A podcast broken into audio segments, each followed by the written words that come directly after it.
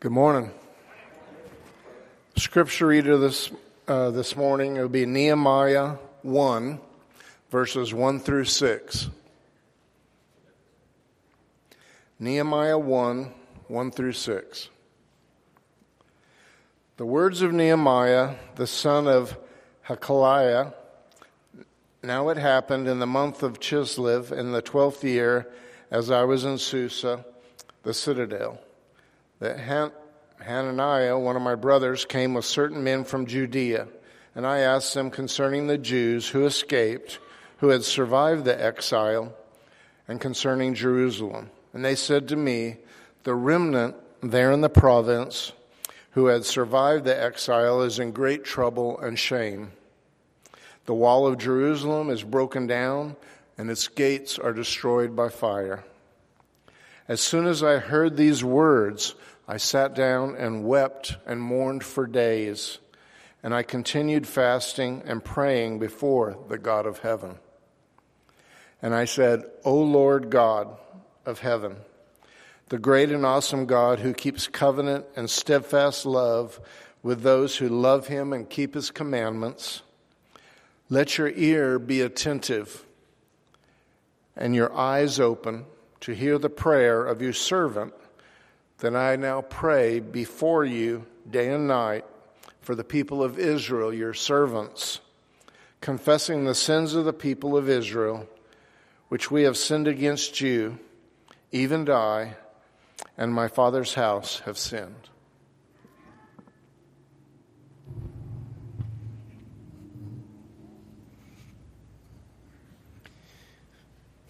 Thank you, Kevin.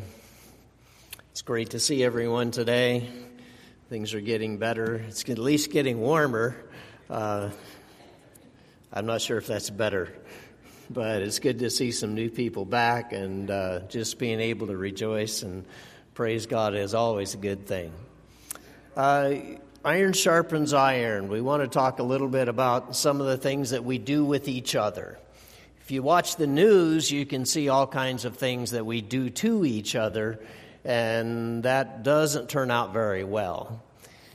When you read the Bible, you see lots of things we can do with each other to encourage each other, to lift each other up. And it does some amazing things. In fact, if you look at the Bible and you look at how things work in history, God does some things that we really can't even imagine. It is so big and so amazing what He is able to do.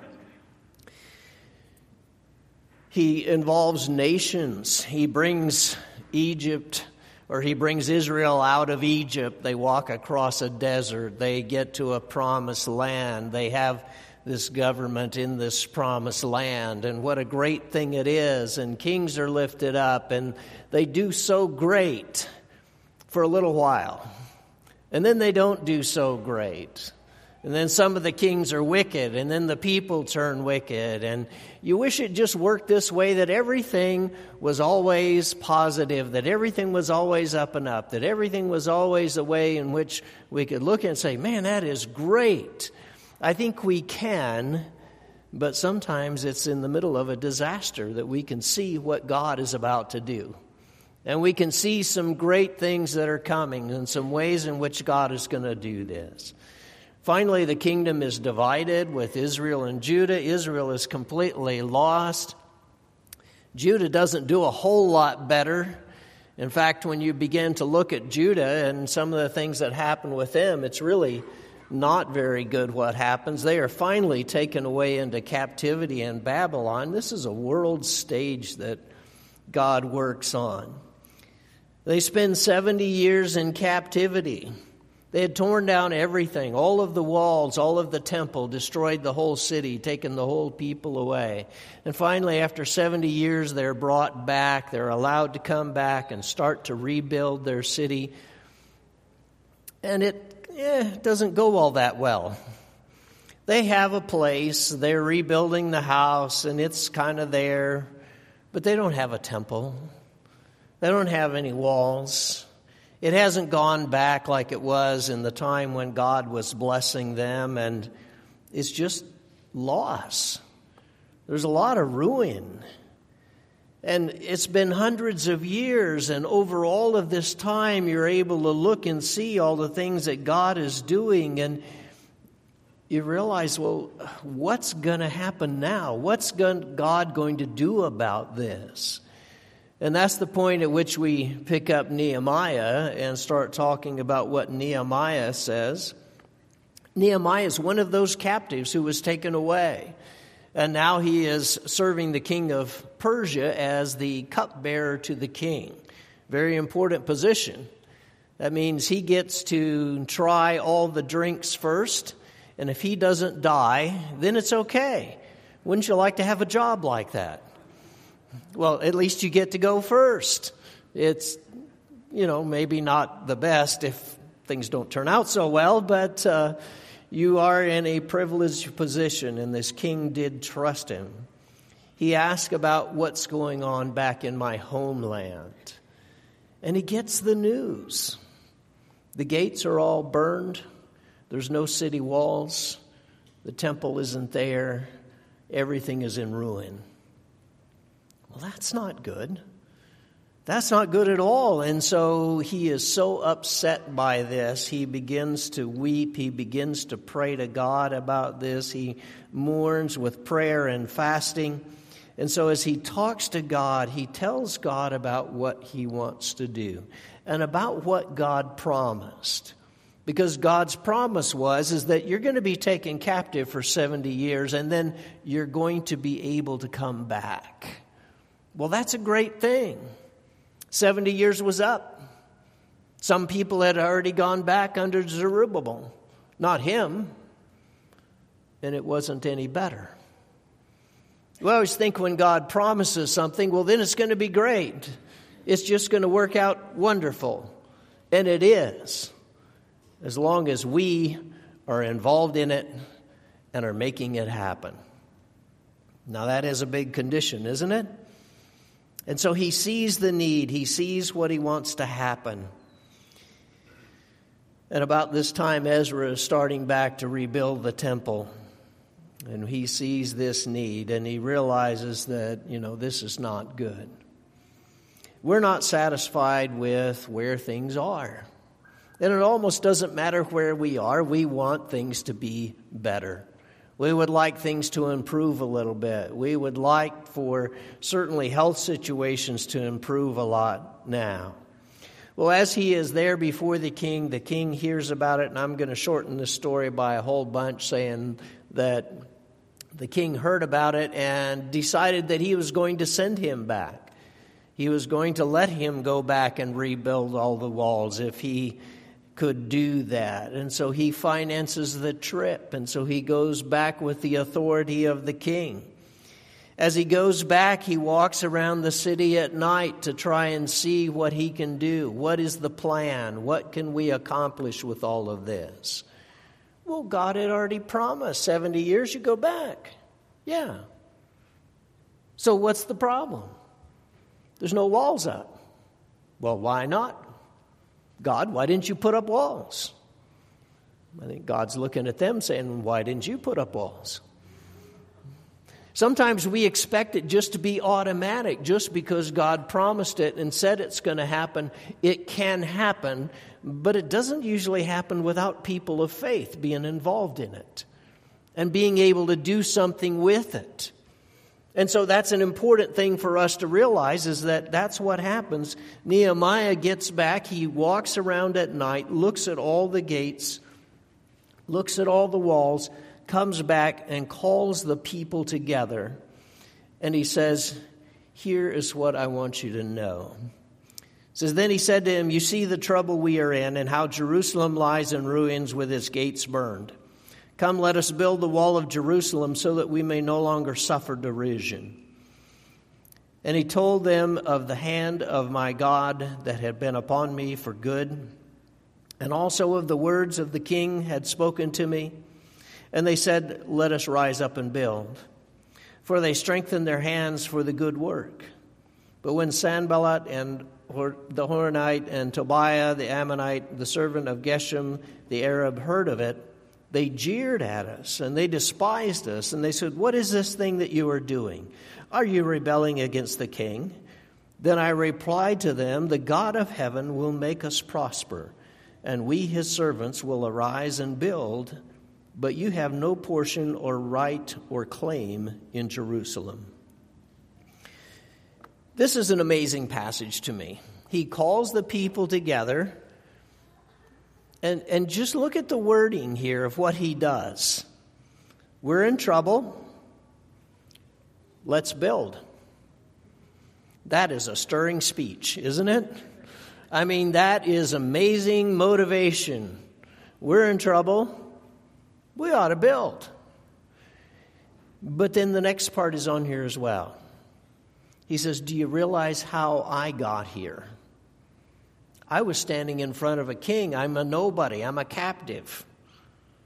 And I was upset, and the king says, What's the matter? And I said, Well, I need money. Just send me back and let me rebuild Jerusalem, an entire city that has been burned down for this long a period of time, and I'll just come back and then I'll serve you again.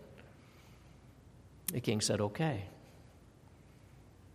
Okay, that seems like God's working in his life. And then he's gotten back there, and then he financed the trip, and then he bought wood for the gates, and he's able to bring all of that back. So they've got the resources, and the people looked at this and said, You know, it seems like God's working here. It seems like God's doing something here. And so they say, We ought to build. Well, that's great when both of you agree on that, don't you think? And so they decide to start, but there are enemies there already. And the enemies don't like this. The enemies are going to laugh at them. The enemies are going to attack them. The enemies are going to do everything they possibly can to do this. Oddly enough, it's reported that this is actually some of the wall built by Nehemiah.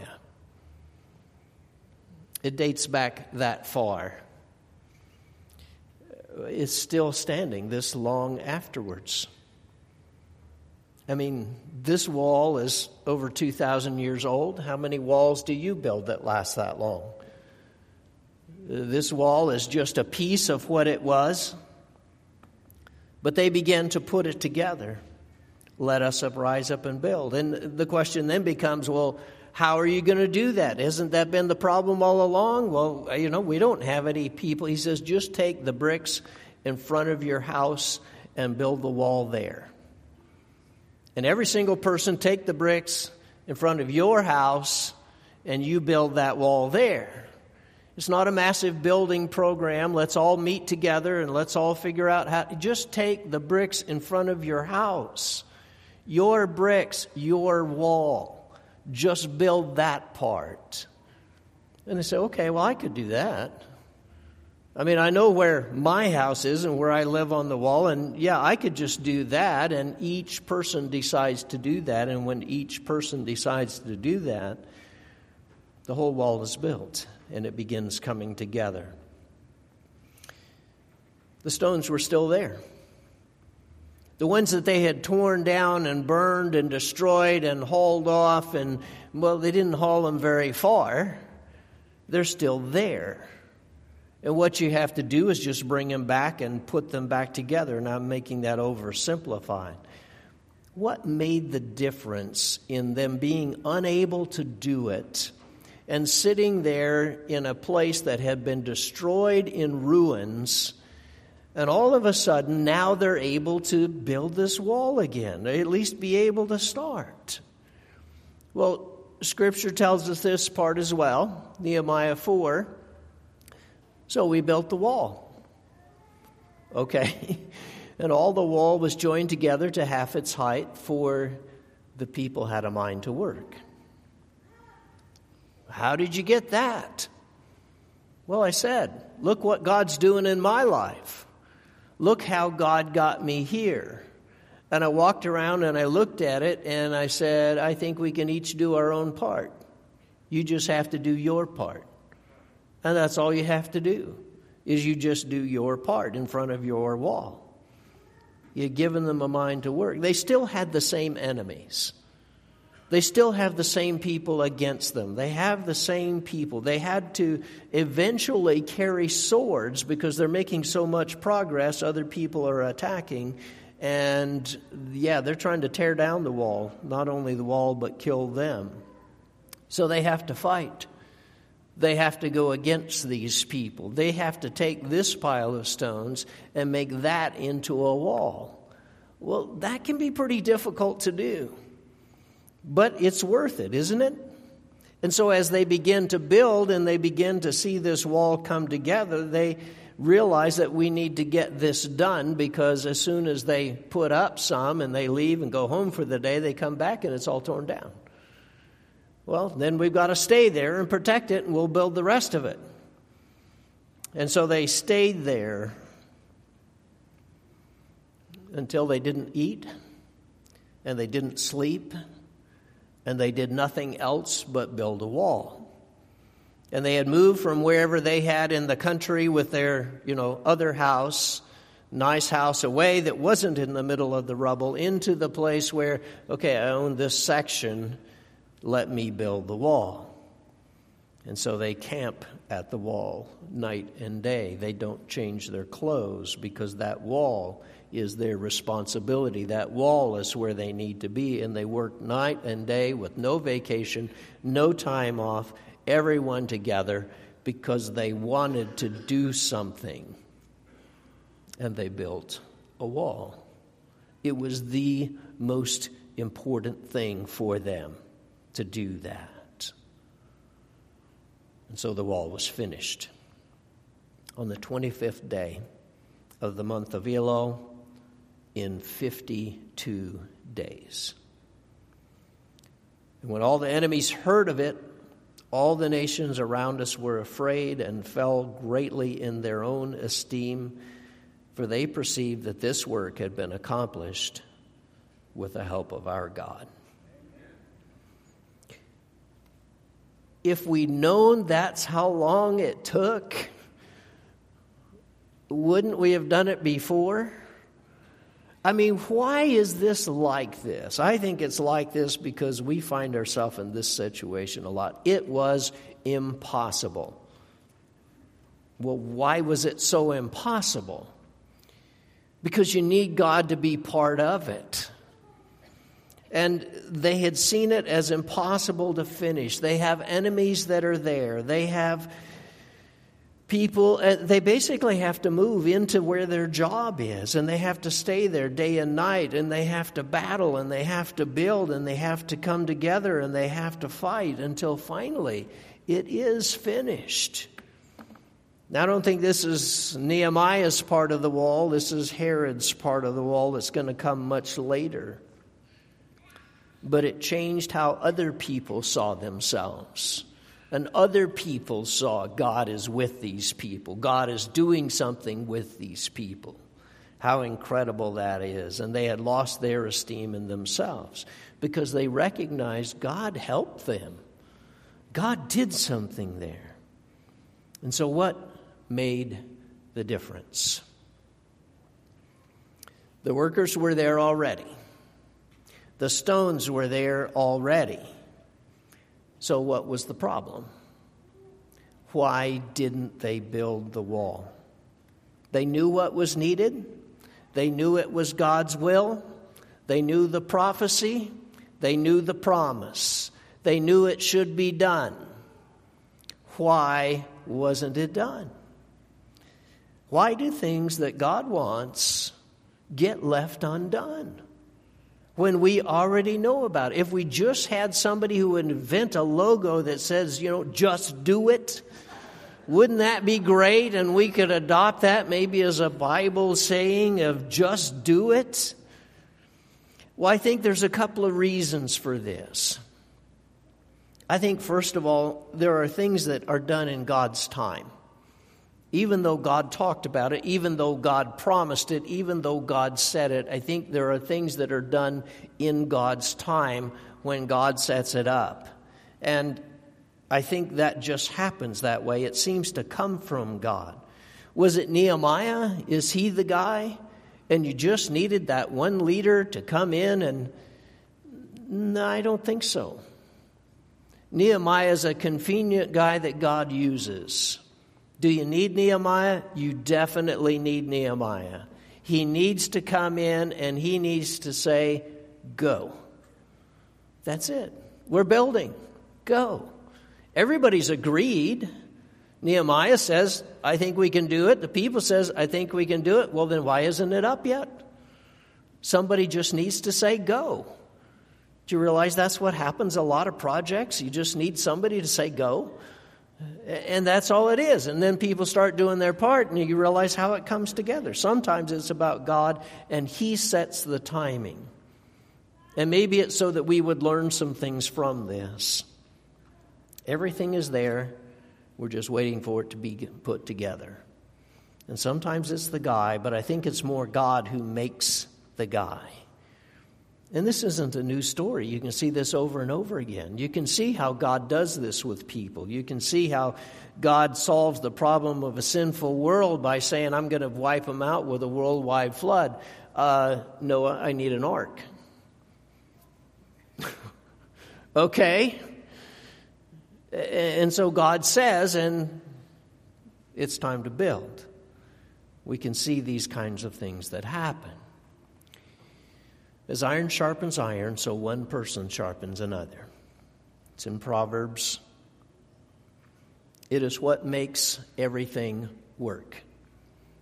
We push each other. We accept responsibility from each other. We accept motivation from each other. You need somebody to say go. And as soon as somebody says go, well, that's all I needed is for somebody to say, yeah, let's start. And so then we can start and everything works and accountability goes the same way. It goes back to that same person. It says, Well, I told you go. Now, why aren't you going? Why isn't it being done like this? And there's a relationship that is involved in this, where there's one person sharp as another. Well, I'm, I'm kind of afraid. Well, let's work through this. Let's figure it out. What else do you need? Is there more that's needed for this?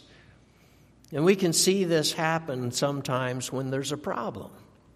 You run into a difficulty, you run into a problem, and there are th- some things that need taken care of. Somebody will ask, Can you solve this for us? Yeah. You just need the guy to say, Go. All right, go do it. And he does. You think, Why did it get to be such a problem? Because you got to have the guy that says, Go. And it's one of those things that's important. We see this happening in Acts chapter 6. As you see, Grecian widows are not being given their proper food at the proper time. The apostles say, We don't really have the time.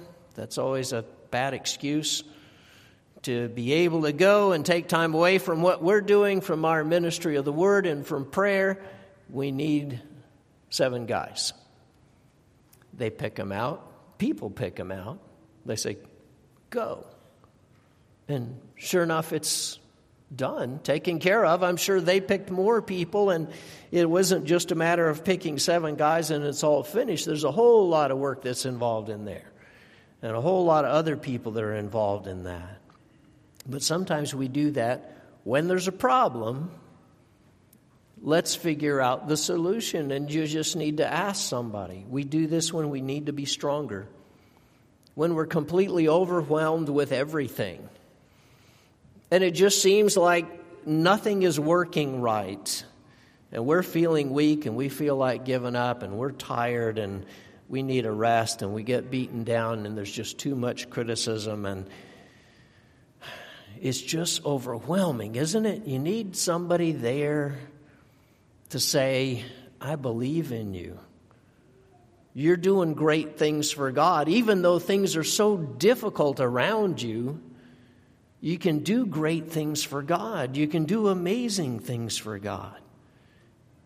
But it seems so overwhelming. Sometimes we need to learn some new things, and they could teach us those new things. We do it when, when things need to be done. And so we're going to accomplish it. Does it last forever? No. In fact, it usually, you know, not more than a thousand years, maybe two thousand, but Most of our stuff doesn't last that long, right? Most of our stuff doesn't last 50 years.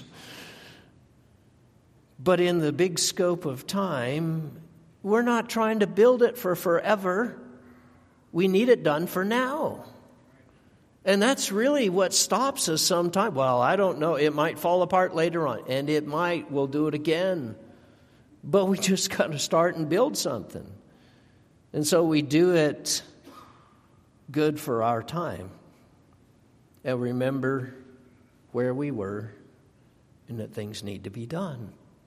It's one of those things that's extremely important. Iron sharpens iron, one man sharpens another. I've seen some amazing things in this.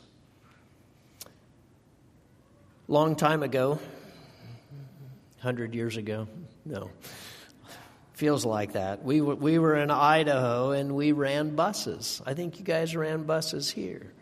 Idaho worked with buses more than I've ever seen any other place.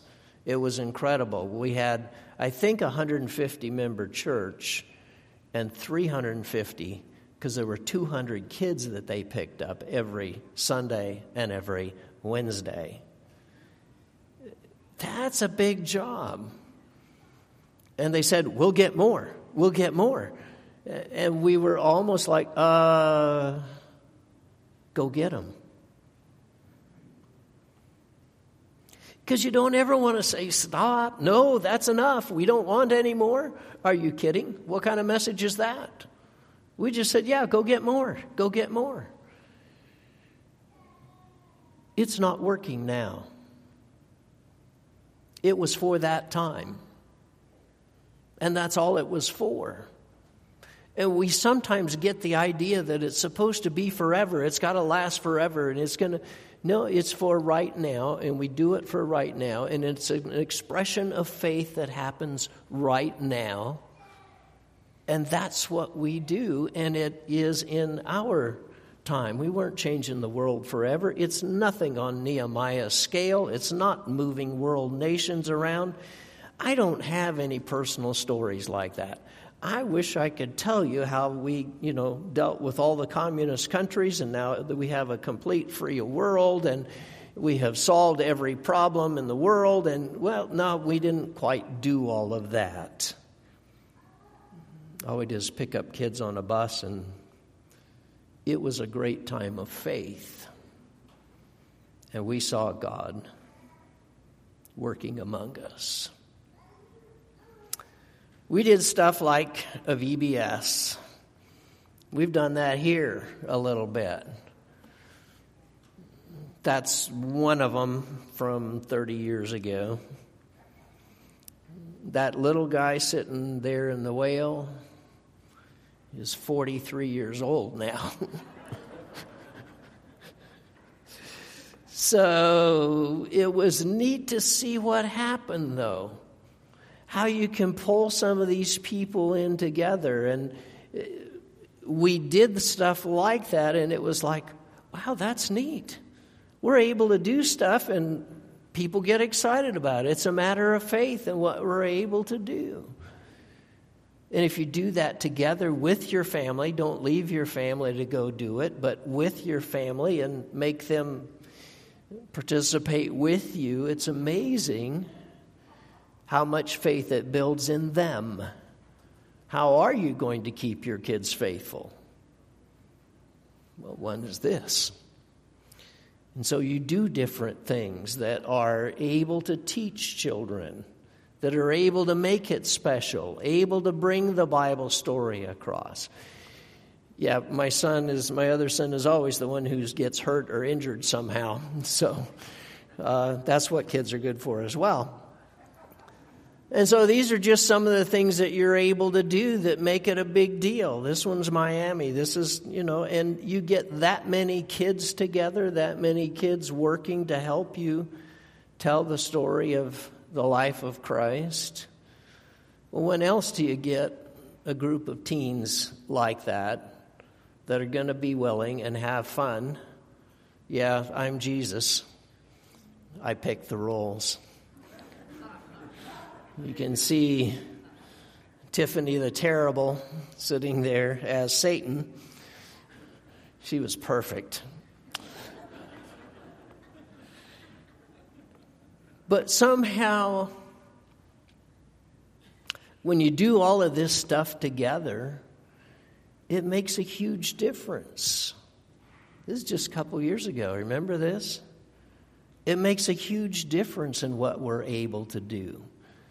And people feel like God's working among us. Does it take some work? It takes some work. And no, I'm not trying to push VBS this year, okay? Please don't think that. This is Bible Bowl. Brad works with Bible Bowl. How does he get that many kids to study a book and come and take a test and enjoy it and love the experience and make it so that it's an expression of faith? And this last year, they studied the book of Revelation. They're going to memorize Revelation? Yeah. Okay, that sounds like a great idea yeah, Brad's a miracle worker. I don't know how he does all that stuff. It's amazing to watch all that. And then we built a village, right? I know these are old pictures. I don't have any new ones. Somewhere we got to build a new one and, and get some people that are able to do great things. And we're just kind of restarting this now because it kind of had to, you know, stop for a little bit. It's one of the best ways to teach Kevin and Amanda, make sure you see them. Make sure you talk to them because this is one of the easiest ways I know of to be able to teach kids. And you're going to be excited once you get into this, once you learn how to do this. It does take some work. But if you don't know how to do that yet, this is a way that you can learn how to do it if you just get where you're able to do some things like this. Are these huge things that have made all the difference? No but they make a difference now. And they make a difference in your children now. And they make a difference in your faith now. Because if you're not involved in any of this stuff, it's like 10 years later and you're going to go, well, okay, what happened? But when you do this now, it makes a difference in your faith because you realize there's something you were able to build. It's great training for kids, but it's also great training, training for parents in learning how to teach. And so we challenge each other when it's our time. It may not last forever, it just needs to last for now. That's what makes all the difference, to do something that matters. We aren't trying to change the world, we're just trying to express our faith. We're just trying to make a difference in what we do. And it fills your heart, and it makes a huge difference in what goes on. And sometimes we're waiting for the next idea. We need the Nehemiah who says go. We need somebody who's got the idea, the plan, the something, and it may not be yours. I've learned that a long time ago. You just waiting to hear it. And as soon as you hear it, say, Yeah, let me work with that. Let's build. Can you tell where God is active and moving and working and doing are you involved in that right now? I think we're coming out of COVID. We're coming out of some times where it's been a little bit difficult. And we're coming into a time where it's going to be fantastic. It's going to be amazing what God's able to do with this because people are tired of sitting around. It's about time we did some things, right? We need to be able to do this. It all begins with your relationship with God, with being able to do some things about your sin, about being baptized into Christ, about getting that cleared up first, about getting those things, those sins taken away so that now God is alive, God is active in your life, and that does change your life forever. Can you imagine all these people filled with the Holy Spirit and turned loose by God? Need somebody to say go. So, what do you need to do this morning to let God be at work in you? Let's figure that one out. Let's fix that and let's be ready and praying about what we need to do now.